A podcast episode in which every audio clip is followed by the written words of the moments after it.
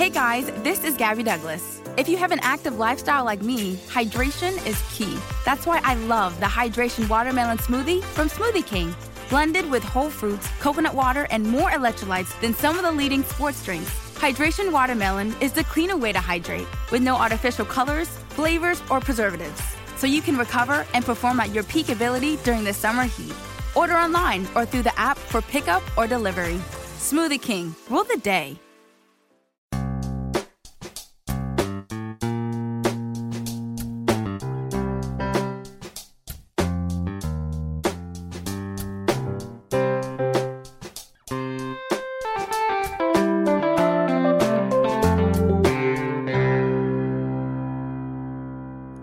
Welcome to Accelerate Your Business Growth with your host, Diane Helbig.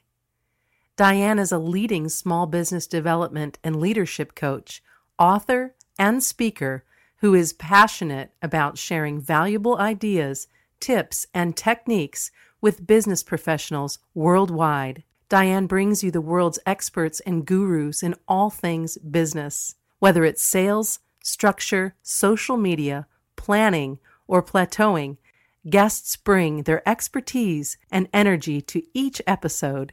When growing your business is your focus, Accelerate Your Business Growth is the show to listen to. Got a topic or guest suggestion? Let Diane know. The goal is to make sure you have the information you need to move your business forward. Thanks for joining us.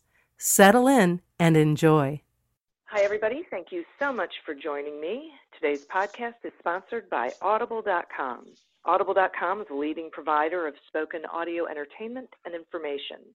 Listen to audiobooks whenever and wherever you want. Get a free book when you sign up for a 30-day free trial at audibletrial.com slash businessgrowth. Accelerate Your Business Growth podcast continues to gain recognition as a wonderful resource – for uh, business owners, entrepreneurs, and sales professionals. This is because uh, some incredible people with wonderful knowledge uh, join me to have a conversation where they share their knowledge with all of you so that you can pick what you need, learn from it, grab their book, you know, whatever uh, suits your fancy, and uh, apply these things in your business so that you can be more successful. Today we have such a person. My guest today is Peter Sage.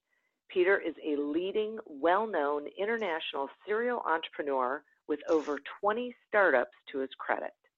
Some of them, like the Energie fitness brand, have grown into global success stories. He was named one of the greatest leaders and entrepreneurs of 2015 by Inspiring Leadership Now, alongside Sir Richard Branson, Elon Musk, and Mark Zuckerberg and is an international number one best selling author. Thanks so much for joining me today, Peter.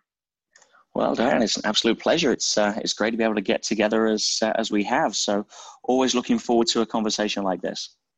Oh, me too. And I love this subject. We're going to be talking about living the life of an extreme entrepreneur, hmm. which uh, you know, uh, first of all, um, would you define, you know, what what you believe is an extreme entrepreneur?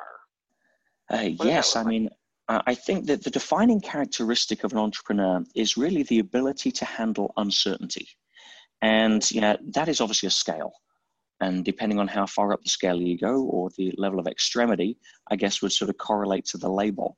So somebody who you know, is, you know, I guess, able to process fear at a certain level um, would be classed as a, you know, an entrepreneur, be able to handle uncertainty. But somebody who has absolutely no fear, willing to swing the bat, go to Vegas, put it all on red, you know, lose everything, smile through it, get up and go again, uh, and not just look at being able to create ideas that, that change their life, but ideas that can change their community, their country, the world. Uh, that's really what I mean by an extreme entrepreneur, somebody that is completely you know, fearless and unemployable. I love that unemployable. I often say I I would make a terrible employee if I had to go back, right? So that's so interesting. Okay, and and do you so do you think anyone can be an extreme entrepreneur, or that you know, can can they grab onto this uh, fearlessness, or uh, no? and I don't. I don't think so, and I don't say that through some sort of you know hierarchy or, or significance-based ego trip. Yeah, there's yeah, yeah, there's nothing better or worse than any other label. Um, yeah. It's really where your predis- you know, predisposition lies. Yeah, can anybody be an entrepreneur? 100%. Is everybody going to have a natural you know, affinity for fearlessness or letting go of uncertainty at an extreme level? No, and nor should they. Yeah, that, leave that to the crazies and the mavericks. Uh, yeah, uh, yeah. Not not everyone wants to be a high stake player in Vegas. So right. you know, it's it's a case of you know finding out what your comfort zone is, and then just exploring beyond it, and sort of testing the water and growing out that way. I mean, I never started out as an extreme entrepreneur. I just had some basic beliefs around life, and you know, really followed those into the journey that it's taken me on. Yeah, so you know, it's, it's like you know, what about an extreme race car driver. Well, can anybody get a driving license? Well, of course. Does anybody? Does everybody want to be a race car driver? No. And and does anybody that becomes a race car driver want to become you know, a, a, test driver for a new kind of you know, prototype that you know, hasn't got all of the safety track record behind it? No. So it's just different characteristics on how you apply it. And I just happen to be one of those guys that seems to be you know, somewhat devoid of intelligence sometimes when it comes to run, running off on crazy ideas that uh, that have very little certainty about them. Okay, so um, I, I believe that there is some level of uncertainty for all of us when we venture into these things, uh, however much we plan. You know that there is just some um, degree of uncertainty for anybody starting a business. But I like this idea that we uh, need to be where we are and then you know, maybe push it a little bit, you know, be willing to uh, feel that uncertainty and do something with it as opposed to letting it uh, consume us.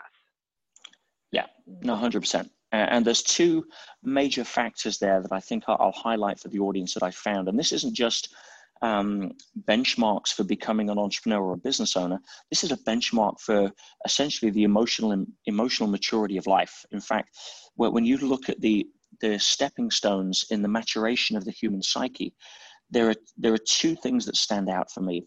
Both just happen to apply very strongly to entrepreneurship, because as you said, there is no certainty in life, let alone certainty in business. But business offers less certainty when it comes to the financial level of reward because we're not settling or selling our souls out for a paycheck. But the two predominant milestones that I would say uh, in the human experience here. One is when you become okay with the fact that you're not going to be liked. Uh, yeah, that, that's just standard. That's part of the emotional maturity that should be taught to kids when they leave school. Otherwise, you know, we run around uh, trying to uh, act in a certain way, which is inauthentic, in order to get recognition, approval, love, connection, validation, likes, thumbs up, and, and essentially anything that would counter criticism or negativity. And so, yeah, that is a, a, key skill, certainly as a business owner, because all of your friends who think that you go are crazy are going to try to talk you out of it, and you're going to take that as criticism. And that's usually the death where most business opportunities stop and get buried right there. Yeah. And then the second uh, and probably the biggest level of emotional maturity in terms of the, the stepping stone comes back to what I said about, uh, and you highlighted there about comfort zone. It's when you realize that life itself is a growth centric experience, not a comfort zone centric experience. And when we wake up and realize that, that the two biggest lessons and, and you know, attributes of nature are growth and contribution. You know, we grow so that we can give more of who we are and the gift we have. And the only way we grow, you know, go to the gym, is through challenge, through adversity, through having a lot of weight on the bar that taxes the muscles beyond their current capacity. And so when we know that life is a growth centric experience, business is a growth centric path. Yeah, you're not going to start a business with total certainty of it's, it's succeeding. And anyone that waits until that happens is going to be an employee for the rest of their life. So those two aspects, you know, wait till you, you know, be okay not being liked. That's the first step. You know, when I was 21, I think, I remember turning around to my friends and saying, when I get as many hate websites as Bill Gates, I know I'll be doing well. You know, everybody else's opinion of me is none of my business. Yeah. Uh, otherwise, I couldn't go and do what I do. Uh, so, yeah, and then when I realized that life is a growth centric experience, I, but I'm an athlete. I'm here to go to the gym. I'm here because I'm trying to get a gold medal and win the race, not to try to hide away from the personal trainer that's looking for me, right? Because he makes me throw up in an hour. Yeah, no. If I don't throw up in an hour as an athlete, I want my money back. Right. you know? So, right. so that's the mindset that I come come to the table with. I just love this. I even wrote it down. Life itself is a growth centric experience. Yep. Because if you ah. don't, yeah, if you don't have that frame of reference, if you don't have that context, you spend your entire life fearful and trying to avoid opportunities that we call adversity, trying to avoid cha- avoid challenges, criticizing you know, things when they don't fit our pictures, you know, taking on the victim story rather than the hero story. You know, it's, right. it's not about you know, how, how great things are when the sun's out and you're kicking back with a margarita. It's about when, you, when you're at your lowest point, when you're at the rock bottom, who shows up then? Yeah, the, the running from the back is always far more impressive than running from the front. Anyone can run from the front, but if you fall back, you trip over, you're at the back of the pack and you still got to get up and go for it. Yeah, that's that's where life is lived. That's where the experience, the joy, the juice, the you know, the growth, the you know, everything that makes you who you are at the deepest level gets forged. You know, steel doesn't ha- you know, happen in an ice tray. it happens in a furnace. yeah, so yeah, that that's my philosophy, and it serves me well. Yeah, no kidding. I'll bet. Okay, so so you've talked about adversity, and and uh, you know, there's a belief that we learn from our failures, not our successes, and that adversity, you know, what doesn't kill you makes you stronger, and all of that. But what do you think is like the most practical thing someone can do to take adversity and turn it into advantage? Perfect. Ask better questions. Yeah, the, the, the challenge is that when the outer world doesn't fit the pictures of what we think it should look like on our inner world, which you know what we label adversity, then know, we we tend to have the opportunity to ask better questions. See, questions are the steering wheel of the mind. And the challenge is when adversity shows up, most people ask the wrong questions. Why is this happening to me? You know, oh, why am I so unlucky? Um, oh, why couldn't it have gone the other way? All of that and the, the brain is like a, a, labrador it's a faithful dog and its job when you throw a, a, question like throwing a stick its job is to go and fetch it and bring back you know, the answer and most of the time if you say oh why did that happen to me? the brain's got to find an answer. It doesn't matter what kind of answer it is but it'll probably come back and say because you're just unlucky because you're a schmuck because you your teacher said you were no good at school whatever it is it'll find an answer. So the key to turning adversity to your advantage is to ask better questions. You know what's great about this i've not noticed yet? Now what's what's the gift in this that I'm sure is around the corner? Now, how can I learn from this in a way that adds value to me in the rest of my life? Now, how can I avoid being a victim and use this to actually empower and inspire others rather than hide behind yeah, a whole series of excuses? Yeah, so asking those kind of questions is a great first step because it'll lead you to get your own answers that are more empowering than disempowering. Does that make sense? Oh, completely. Yes, it, it makes perfect sense. It just and, changes the whole um, energy around whatever the situation is. Absolutely. The, the, great Napoleon Hill, the, the, author of Think and Grow Rich, which you know, arguably started the personal growth and positive thinking movement, uh, he's, he had a, a, an amazing quote. He said that every adversity carries with it the seed of an equivalent or greater benefit. Now, the challenge is that most people are too busy complaining about the adversity to water the seed. You see, to me, I think all of the gifts in life that have the most meaning yeah, are wrapped in a very thin layer of wrapping paper called adversity so that somebody else doesn't steal your gift. Yeah. That's so interesting. Wow. Okay. Wow. I, I'm sort of, you know, so sitting on that because I find that so incredibly impactful. Uh, and something that even I think people who are usually uh, positive and, and possibilities thinkers still need to remember.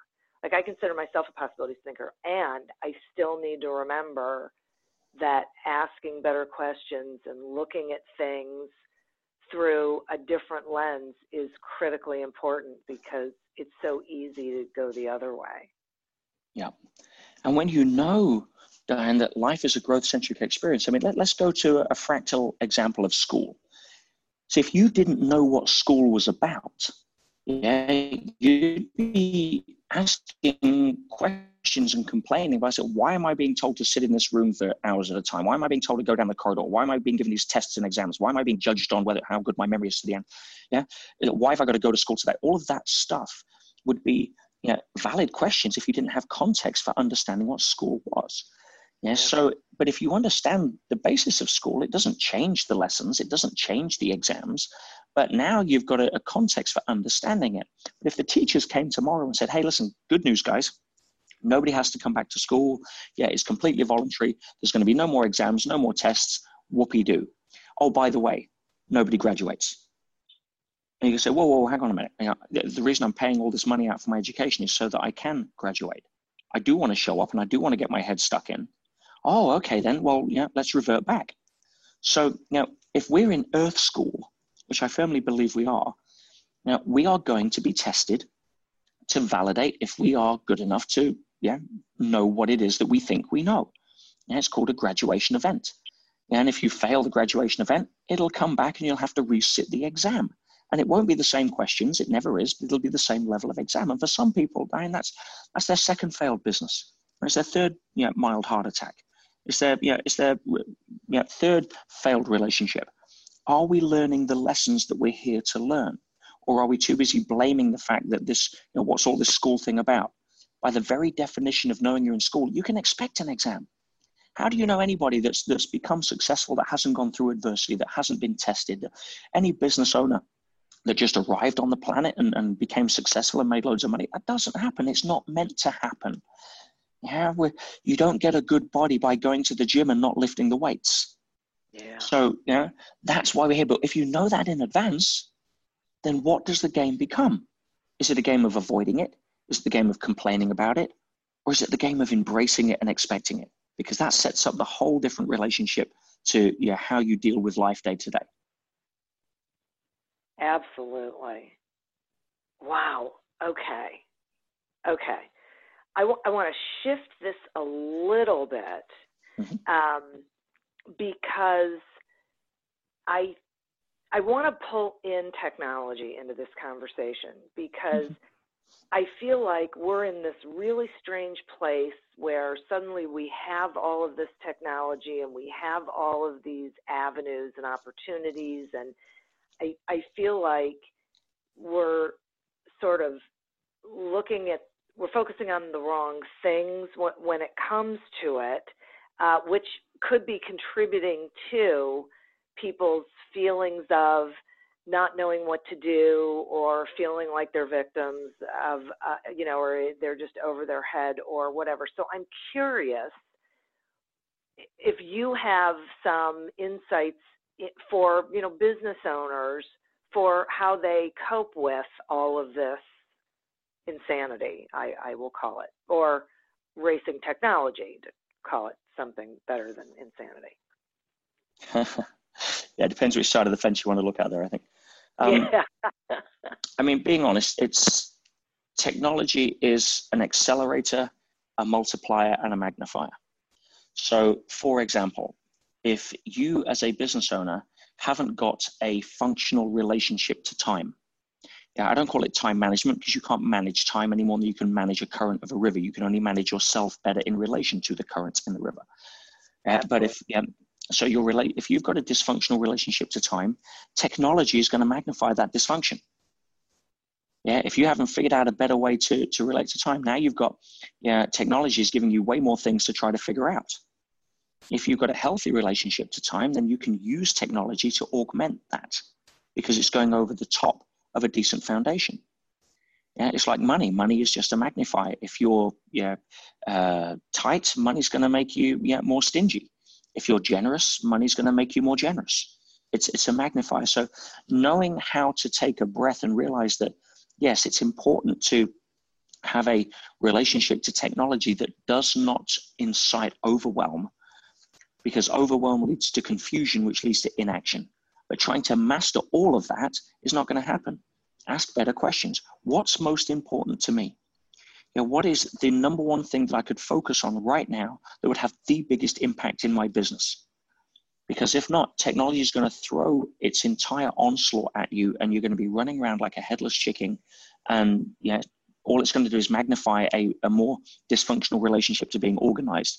And now you're going to try and get five different apps to make you organized. And now you're going to be confused because you weren't organized in the first place. Boy, I can just see that. It's so true. Okay.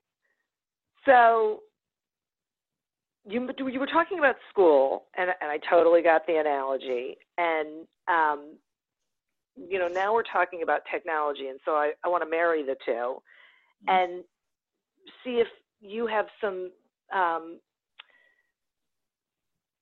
uh, what's the word I'm looking for? Like feedback on. It seems like people have decided that the way they're going to get the knowledge that they need, whether, you know, in their business or, you know, even in their personal life is that they're going to take an online course or they're going to listen to podcasts as they're driving or exercising or whatever. Um, do you think there's a, a particular reason why that's happening outside of uh, easy access? Is there something more to it? Well, yes, I think so, definitely. I think that you know, we're living in the time in human history that is completely unprecedented, where we now have a low barrier to entry to information that used to be either unavailable or too expensive. And yeah, and that, that's great. The, the challenge is there's a lot of good information that's getting lost in a minefield of, of fairly useless dribble.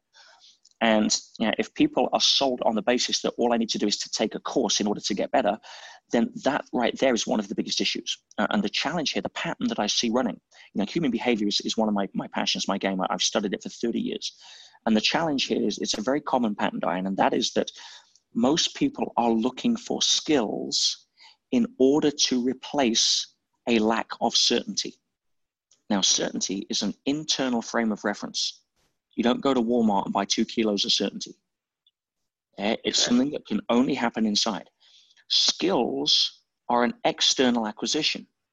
But if you're looking to go externally to get skills in order to fill a void of certainty, it's rare that it happens. You know, I'm not saying that there's not a certain level of certainty required on a, a skill such as learning how to drive or be a doctor. Yeah, but even so, you don't get the skill so much from knowledge as experience. So if you, for example, uh, you say, oh, I want to learn you know, relationship building, and I, I, go and take a course on how to you know, uh, uh, build rapport and uh, whatever it is, because you're looking for certainty on how you can have better relationships with people, either you know, intimate partners or customers or what have you. And so you go take a course, and guess what? You still don't have the certainty. All you have is more skills. So what do you do? Oh, I now I need to take the advanced course.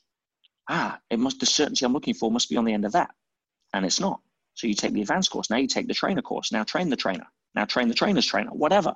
It doesn't end because you're trying to get certainty from an external source. If you sit there and you, you know, understand that you already are that which you seek, and you stop chasing you know, the rabbit of fulfillment on the track of achievements because the two are mutually exclusive, you can then decide to go and add skills to a foundation of certainty. But if you're entering the game hoping skills will give you certainty, I've got news for you. They're just going to give you more skills.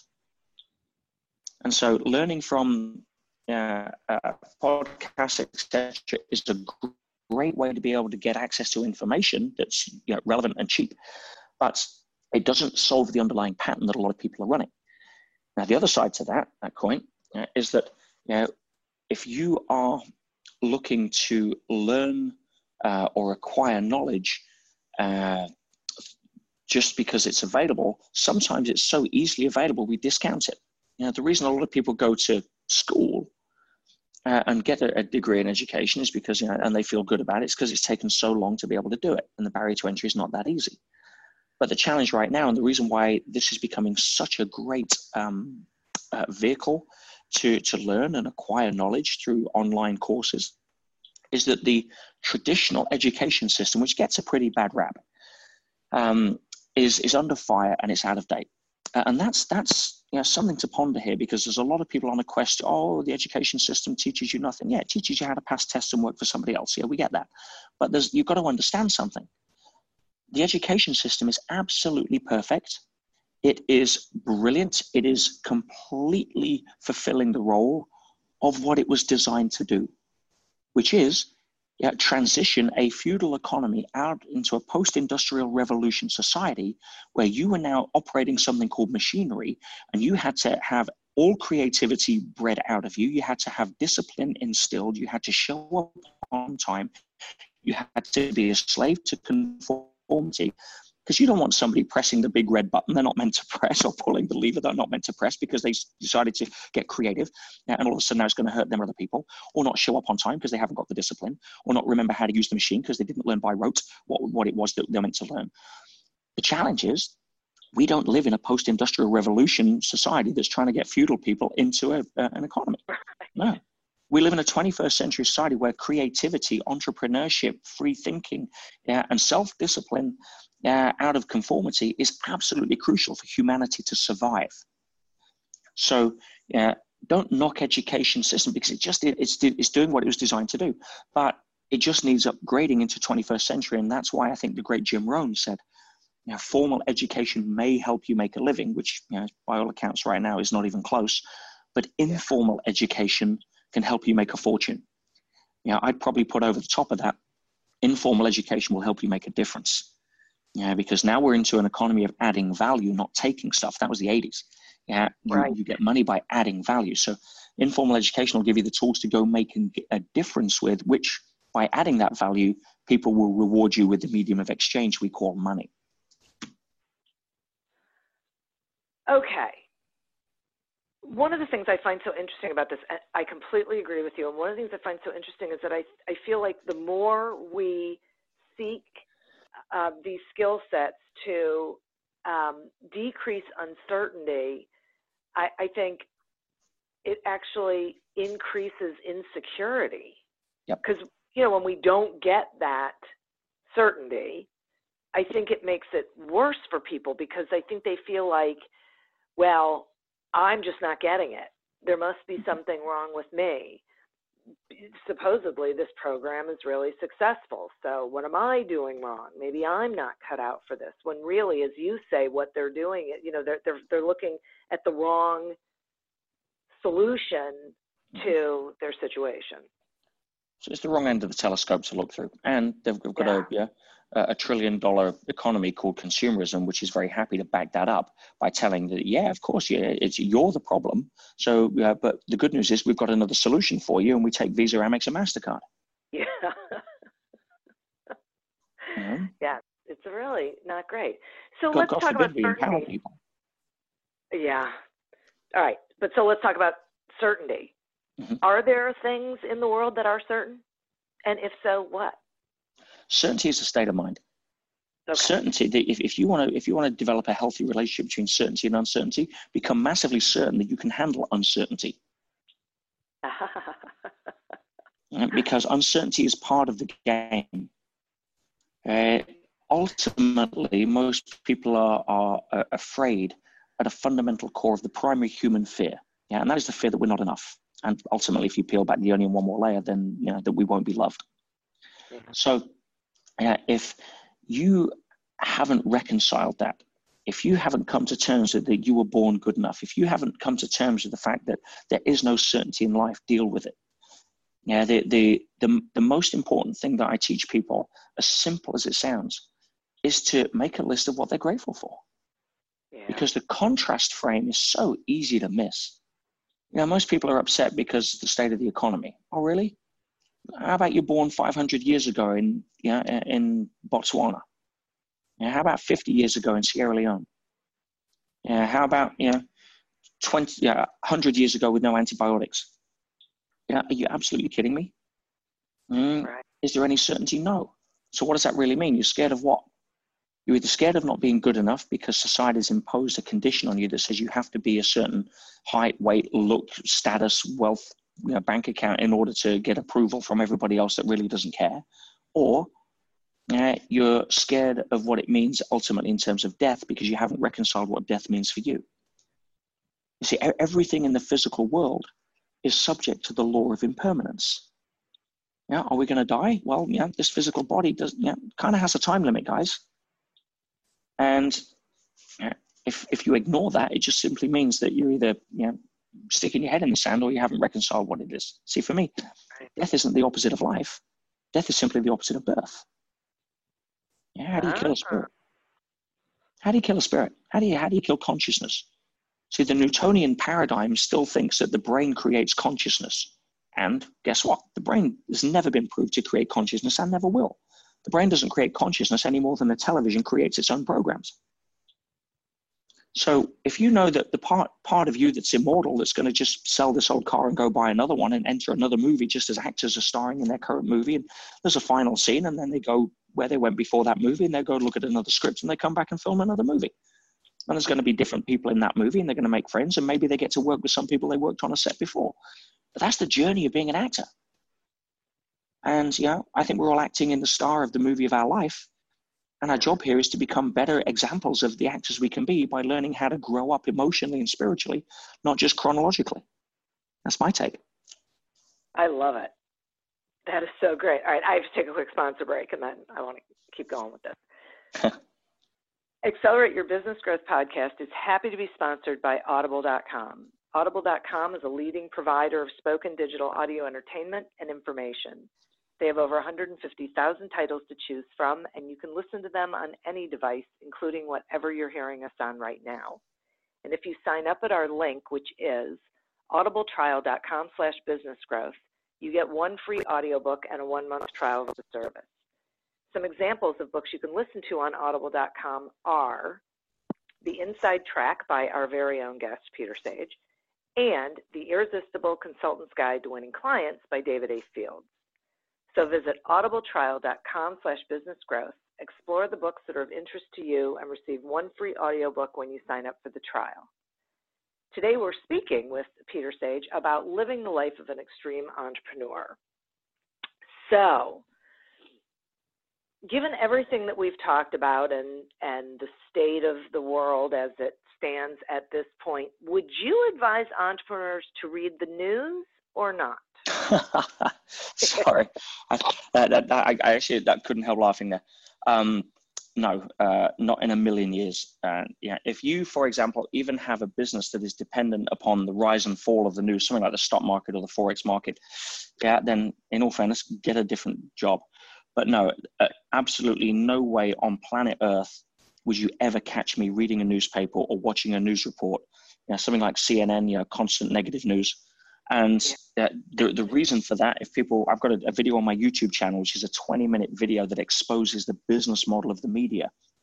And yeah, if people haven't figured it out yet, yeah, it's all the same news. It just keeps happening to different people. So why why yeah, shouldn't you? That's read so interesting. Yeah. Oh, yeah, they, they have it. They have an mo, but yeah, I'll, I'll give you the very short version here for, for people, and then just try it. Try it for ten days, guys. Yeah, and then see that the the, the world will work. You see, the mind attracts that which it dwells upon. Yeah, that's if yeah. you go to um, Napoleon Hill. Yeah, whatever the mind can conceive and believe, it can achieve. Yeah, go to the greatest secret from Earl Nightingale. Yeah, you become what you think about most of the time. Yeah, go back to the religious teachings. As a man thinks, so he becomes. Yeah, it's just it, it's emphatically yeah, taught throughout human history. Now the challenge is the mind is like a compass needle it can only point in one direction at a time. Even if you're thinking in like a multitasking kind of way, your compass needle is pointing rapidly in different directions, but you can't split the compass needle. The mind just can't do that. So if you take a compass needle and you take away all influences magnetically away from it, apart from the Earth's magnetic field, it will turn and point to its magnetic north. Now, how do you magnetize a compass needle? By constantly stroking it from one end to the other, conditioning it to become magnetized. With me so far? Yes. So, human beings are programmable. We're magnetizable, if you like, by design. You know, we're cybernetic organisms. We are conditioned through our environment. It's just part of how we're made. So, where is the compass needle of your mind pointing? Is it in a positive direction or a negative direction? Now, here's the challenge because we have a prefrontal cortex, we can take charge of that compass needle just like we can actually take charge of our breathing. Now, breathing is the only human physiological function that we can either take charge of consciously or we can hand it over to autopilot. And for most people, they hand it over to autopilot 95% of the time. Okay? Right. But our thinking is the same. Our prefrontal cortex it only operates 5% of the time, whereby it takes conscious control of what we choose to think. The other 95% of the time, it's on autopilot, just like our breathing. Now, when it's on autopilot, it will default to its conditioned magnetic north. So you can be super positive in the moment. You can go to a seminar, you can read a, a quote on Facebook that makes you smile and laugh. But as soon as you hand back your thinking to the conditioned response, it's the needle's going to point to where it's been magnetized to most of the time. And the challenge with the media is that it is a constant magnetization of your compass needle of your thoughts into a negative direction. So you cannot be positive, happy, fulfilled, and unstressed if you constantly watch the news. Sorry, it's just, I've never met one person. It, it, it's not going to happen. And if you are the million to one, good luck. Yeah, because you're probably lying. So I, I haven't, I haven't read a newspaper. I'll be totally honest here. I haven't read a newspaper. I haven't watched a news report in close to 15 plus years. I wow. have absolutely no clue what is going on in the world, according to the media. I have every clue what's going on in my world. And if something's important enough on the outside, it finds me. Yeah. if it affects right. me. It's like going to the Amazon at night and you have a flashlight. You say, okay, what do I want to look at? Well, what's going on in the Amazon? Everything. What's going on in the world? Everything's going on in the world. What do you want to choose to focus on? Where do you want to put that flashlight? Oh, look, here's a hummingbird giving birth. Or here's a frog being eaten by a snake. Take your pick. Everything's available. But if you think that what the news represents as this micro sliver of a microcosm of a micro percentage of reality that's designed to do nothing more than stimulate a part of your brain called the amygdala, which bypasses conscious thought through negativity uh, so that they can condition you to watch so you can become a statistic uh, for advertising because they're not a charity, then you, know, you need to wake up. And if you don't want to be positive and live a life of joy, fulfillment, and less stress, then by all means, go watch the media, go read a newspaper. But if you don't, just like coffee, try getting off it for 10 days and see for the first few days how hard it is, and then tell me you've not been addicted unconsciously. Yeah. I, I'm so glad I asked the question. And I am so unbelievably thrilled we're having this conversation because I think every single person listening to this, if they think about how they feel when they're watching the news or listening to it or immediately after or even a couple of hours afterward, they will agree with everything that you just said.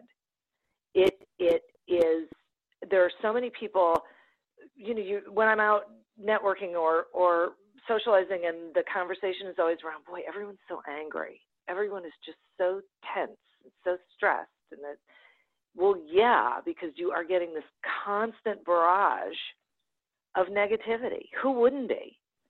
It's, it's predictable. It's like saying, "Oh, I, I'm going on to a, a really sunny climate, and I can't believe it. My skin's getting darker and darker. What's happening?" Well, no, that's just how it's, it's built into the system. You hang around on the news, you listen to news, you read newspapers, you are going to be conditioned to be negative, more stress, and why the world doesn't work rather than why it can. It's just, it, it's, yeah. it's, a, it's a fact. It's an inescapable fact. The good news is you get to choose. It's right. not as if you're thrown into a cell and, and have you know, the news playing 24 7 with matchsticks on your eyelids. It's, it's, you know, choose. But if you're sleeping awake, yeah, and, and I, I don't say that the public are dumb. I say that they've been dumbed down. Yeah. yeah. And when people recognize that, they have the choice to be able to take control. Right, because we do have the choice of where we put our focus, where we put our energy, and and how we choose to motor in this world, right, at this time later our soul can do whatever. But right now we absolutely have this choice. And we're here in earth school. See what, what makes it work? Free will. We have free will. We, we can always get to choose. And nobody can do anything to you emotionally without your permission. But if you're, say, if you go out in the sun you, and you don't have on, you know, protection, you're going to burn. Or you're going to get a tan over time. It's just that it's, you know, it's a natural law. We are cybernetic organisms. We are programmable by design. You know, evolution is built in something called habits so that we don't have to learn to walk every day. And you know, if you condition good habits, good mental habits, it's going to set you up for a lifetime of possibility. And if you don't, you're going to have a lifetime of asking the wrong questions because that's what you asked yesterday. Right. Okay. When we talk about choice, uh, one of the topics that I hear a lot, and it's one I've experienced uh, in good ways and in not so good ways, and it's about choosing a business partner.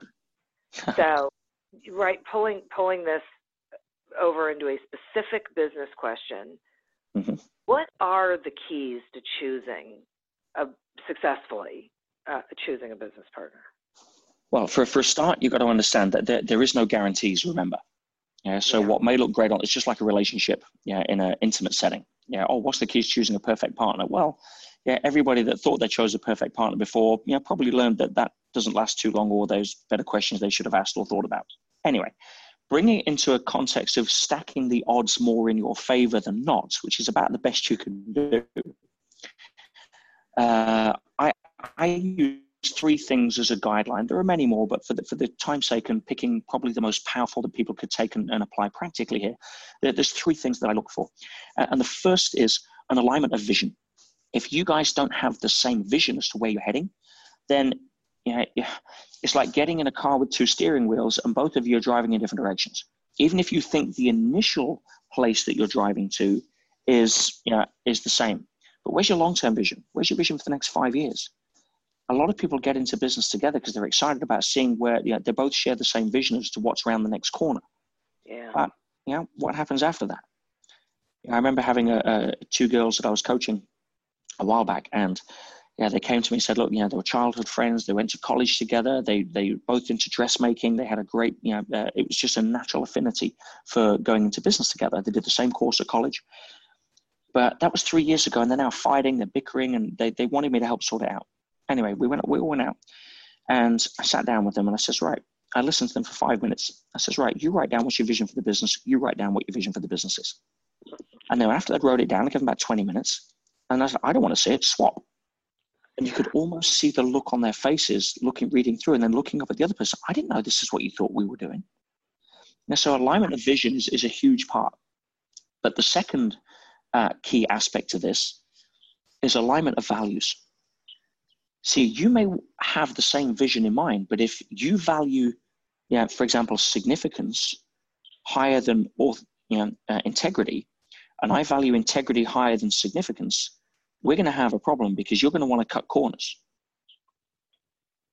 Yeah, and yeah, and we're, we're going to have a clash. If if you value family more than you value freedom, then you're not going to want to work late and I'm going to start resenting it because I value freedom more than I value family, and I'm doing the extra hours, but we're 50 50. Uh, so, uh, there's what are the values? And most people don't go into business and sit down and say, What are your values? One of the things I do, being honest, is as I go to, to lunch or dinner with a potential business partner, I look at how they treat the staff that serve us. Yeah. Because that tells me a lot about whether they're coming from adding value or taking value. Are they coming from superiority, significance, and ego? Which is going to brush off on the staff. Are they coming from how do we raise the significance of others? Because I don't need it because therefore because I already have it. It's it's it's a it's a paradox. And if I get on stage, I'm speaking in front of five thousand people. I don't care if they know my name. I'm there to be able to shift these people's worlds. I'm there to be able to add value. I'm trying to knock them out of their comfort zone, not to win awards for being popular. The irony is, I, te- I tend to get more standing ovations than other speakers that are so desperately trying to get standing ovations. Yeah, not that I need it. You get the idea. Truly, completely. And okay, so third, I was oh, going to. Oh, sorry, oh yeah, sorry. Go ahead. Things. Go ahead with the third one. Go ahead. The, the third thing is simply an agreement between the business partners that there's no gray areas. In other words, um, yeah, we have the willingness to put everything on the table and talk about it. Nothing's off limits, no gray areas. If you've got an issue, I've got an issue, let's talk about it. Let's not let it fester. Yeah.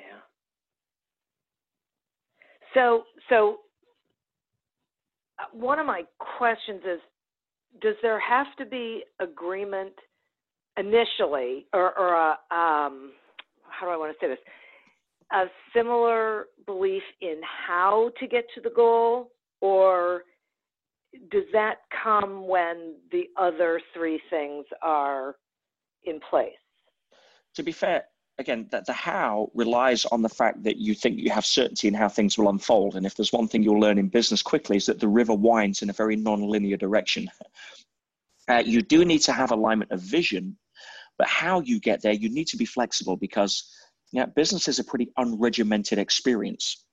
So if you think, oh, I know how we're going to do this, this, and this, and then the market changes, or your competitors, you know, suddenly take away your competitive advantage, or something shifts, flexibility is a far greater skill to have in business than a rigidity to a, a fixed direction or a fixed, you know, a sort of uh, mo on a business plan. See, right. with business plans, Diana, I'll, if again, if those that are looking to get into business, let, let me share with you my thoughts on a business plan. All Wonderful. business plans follow pretty much the same yeah, mo yeah, they overestimate income, they underestimate costs. At best, they're a guess, and at worst, they're fraud. Case closed. yeah, I've, I've never seen a business plan fail on paper. Have you? No. But how no. many businesses fail? Oh. So, so the purpose of a business plan is pretty simple. It's to demonstrate to other people who are looking to invest in your deal that you have some remnant clue about what the hell it is you're about to do. That's, that's the purpose of a business plan. But as Muhammad Ali says, everybody's got a plan until they get punched in the face. Uh, so flexibility is a key issue there. And if you've got somebody that's got an alignment of, of vision on the end goal, somebody that's got the same value structures you have and the ability for you to talk and discuss anything openly without getting your egos in the way, then that's probably a far better way of being able to select a business partner and a, a methodology to proceed with than you know, going on the equivalent of yeah, match.com for business partners. Yeah, right. Okay. Do you think uh, this may sound like a really strange question, but w- would you advise, or does it really not matter? Um, it depends on the individuals for uh, spouses to go into business together. Ooh. yeah, I, I, I, have experience in, in yeah, both sides of the fence here. Uh, here's the challenge. Yeah from my experience. A lot of people, and, and usually more the, the women's side, and this is no criticism for, for women at all, but just in it as a gross generalization, which is all it is. Women tend to have a harder time separating the identity and roles within the power dynamics of business and in the home. In other words, let's just say you have an argument in the office. A guy, just because generally speaking, how masculine energy is wired, tends to find it easier to switch out of that when he goes home, but then wonders why his wife's not talking to him or is sleeping. in right? Um, and that's no criticism. It's because women have a, a tend to have a stronger um, a predisposition for empathy and nurturative yeah, sort of connection than men do. Yeah, if a guy argues with his buddy, it's like seeing two ducks on a pond. You know, they have a big squabble, they shake their feathers, and three seconds later, they're, they're friends and eating out the same thing. Right. And, and again, this is a gross generalization. I, I'm, I'm yeah. paraphrasing. I don't want to say all men or women. That's just naive. But if if guys are going into business thinking that they can have a uh, a go at their partner and expect the partner to say, "Well, that was just when we were at work," it doesn't happen that often. And so, guys need to grow up emotionally and recognize that, yeah, uh, if you can have a a set of rules a set of guidelines, uh, a conversation about what happens if we disagree at work. What ritual do we have when we go home that we then are able to take off the business hats and put on the husband and wife hat, the partner hat, the lover's hat, whatever it is? Yeah, let's have a demarcation. Are we able to change out of our business clothes and put on casual clothes? Are we able to have a ceremony, a, a, a hug, a, whatever it may be? Where we are no longer yeah, co-directors. We're no longer I'm the boss, you're the you know, I'm the CEO, and you're the CFO. There's, because that's going to have a problem if you don't try to put rules around addressing it up front, um, because it adds an extra layer of um, you know, challenge when it comes to separating the in- intimacy there because intimacy has its own deals to deal with, its own issues.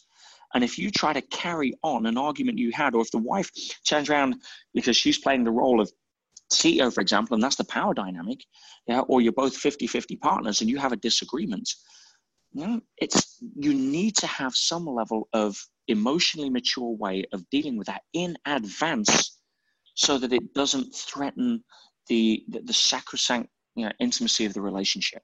And I'm not saying it'll work every time, but I'm saying if you don't address it or have something that um, yeah, uh, uh, is is a a way to to mitigate it, you're setting yourself up to lose, not up to win. Now, does that mean to say that husband and wives or partners shouldn't go into business? No, not at all. I mean, you can have so many upsides to that. You've got a layer of trust that you can't get with somebody that's not your partner.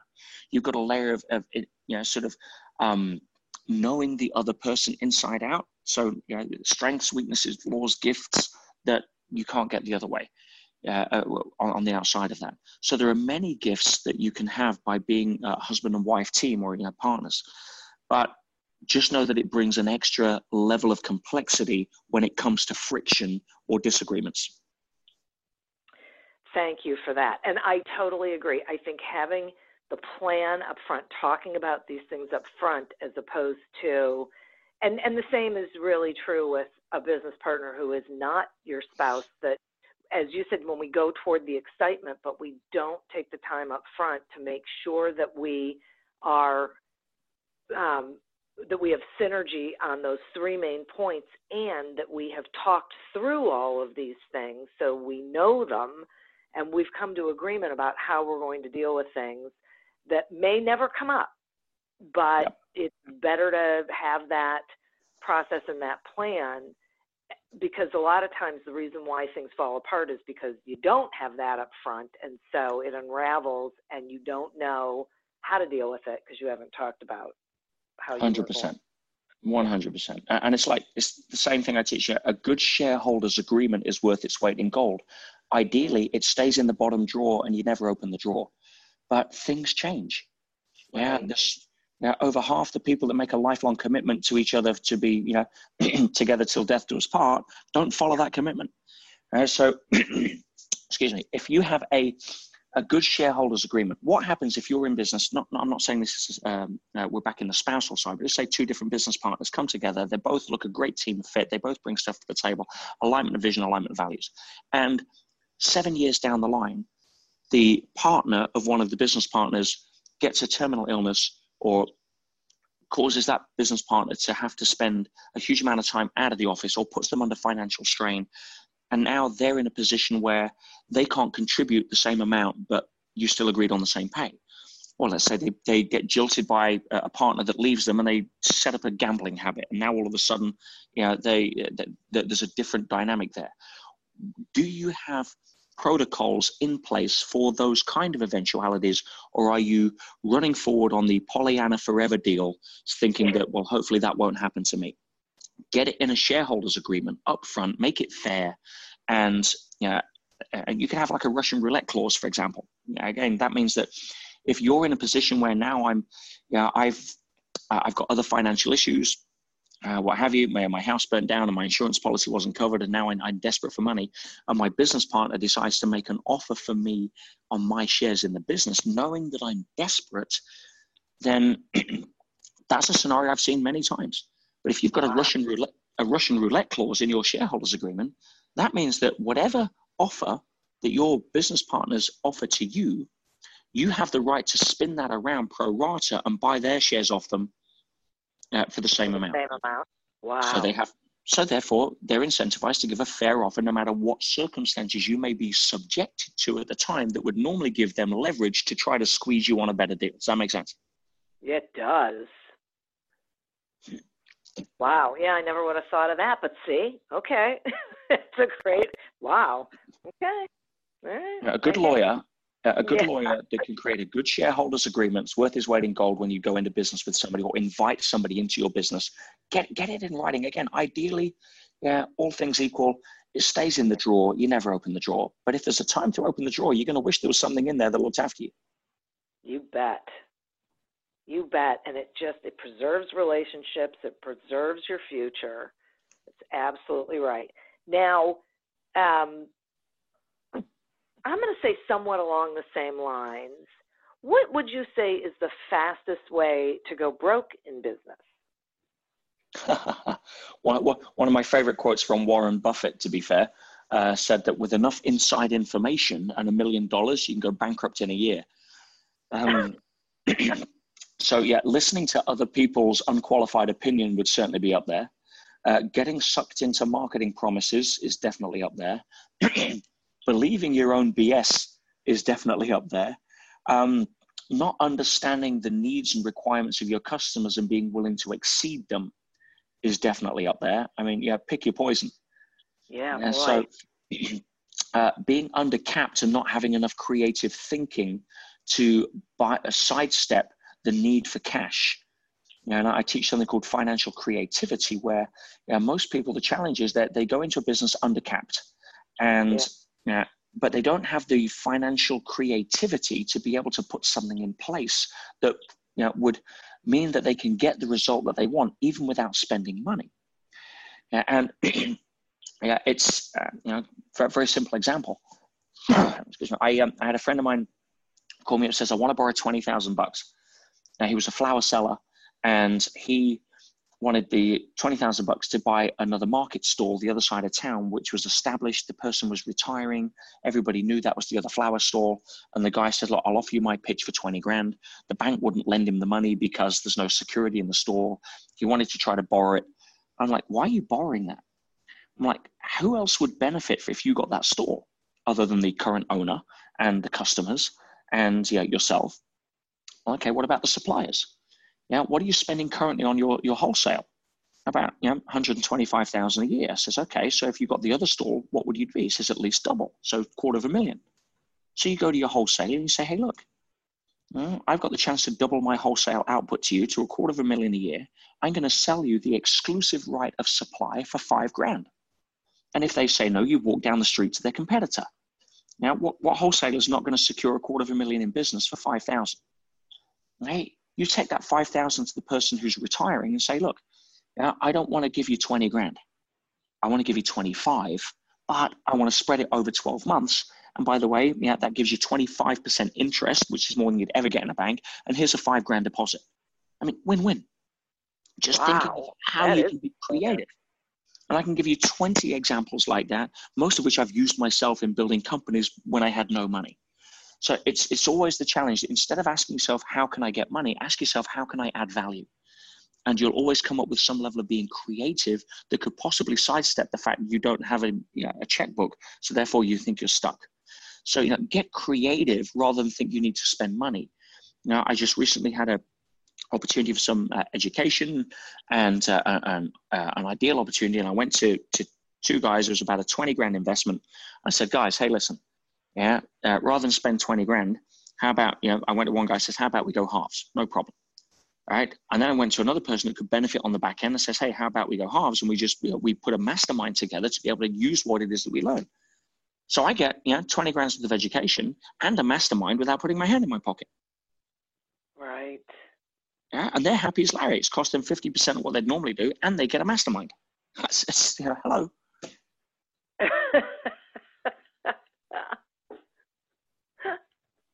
I, I so love this because it's so, um, it's all about asking different questions, as you said at the beginning, and asking better questions, and um, being a possibilities thinker, and, and really being expansive in your thinking instead of the same old, same old, the usual, the status quo sort of thinking.